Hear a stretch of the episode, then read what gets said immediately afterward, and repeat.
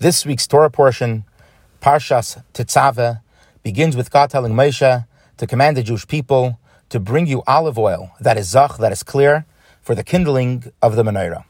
On this verse, Rashi captions the words V'ato Tetzaveh, you shall command, and the word zach, clear, and says clear here means blishmarim, without sediments, that the oil should have no particles from the olives. On this, the Rebbe asks, if the Torah already said clear oil, it should then be obvious that there should be no sediments in the oil. What then is Rashi adding by explaining clear to mean without particles? Also, Rashi brings proof to his explanation from the Talmud in Tractate Menachos. Why does Rashi need proof? It's obvious. The words from the Talmud that Rashi highlights for his proof is Megargere Zayis, that he picks from the top of the olive tree. It makes more sense to highlight the crushing of the olive, which is the process in making sure that the oil is without sediments. Why highlight the picking from the tree? To answer these questions, let's take a look on how the Torah constructs this verse. God commands Moshe to tell the children of Israel to bring Shemen Zayis Zach Kasis, which translates as oil, olive, pure, crushed. Grammatically, the fourth word crushed is associated and referring to the second word olive, that the olive should be crushed.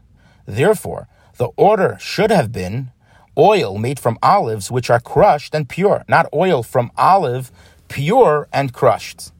But since the verse is not constructed like that, the Even Ezra, who was a famous commentator from the Middle Ages, explains this verse as follows.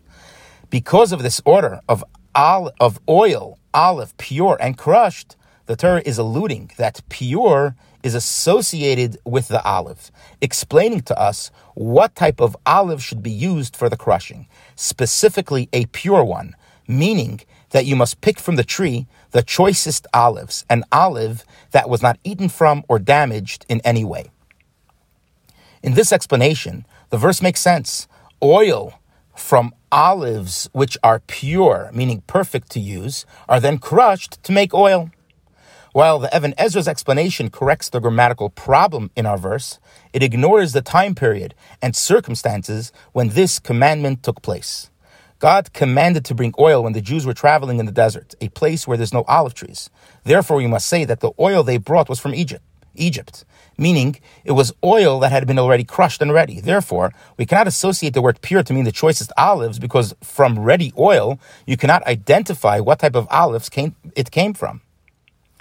With this backdrop, we can now understand why Rashi includes in his caption the words V'ata tetzava you shall command in the Rashi that explains the type of oil, because it's integral to remember where and when the commandment of oil took place in order to understand the meaning of Zach clear. Therefore, Rashi concluded clear here to mean that the oil that they brought from Egypt was clear of particles. Nevertheless, one can ask, since they knew that they would bring oil for the Mishkan in the deserts, maybe Zach clear, maybe Zach clear can still be referring to the olives. Because before they left Egypt, they chose the choicest olives to make oil. Because of this question, Rashi brings proof from the Talmud, Megargare Beresha Zayis, where in that tractate it's referring to when the Jewish people were living in Israel and they would pick olives to make olive oil for the Beis Hamikdash. The olives that were chosen were from the top of the tree. This proves to us that the word zach, clear, means that there were no particles in the oil and not that zach, clear, means the most perfect olives. Because if you prefer the most perfect olives, you won't find them on top of the tree, a place where birds can pick from. Even Ezra and Rashi are teaching us two powerful lessons. One, that just like the final product of a mitzvah is important, so is the journey. This is the Even Ezra. Rashi, on the other hand, says the most important aspect of a mitzvah is to make sure that you execute and produce the final product of a mitzvah. How you got there is not so important. Spiritually speaking, an olive represents the selfish shell of the world, the negativity of the world. Just as you must extract the oil, the good, from the bitter, the bad, the olive, so must you be careful and cautious with the selfishness of the world.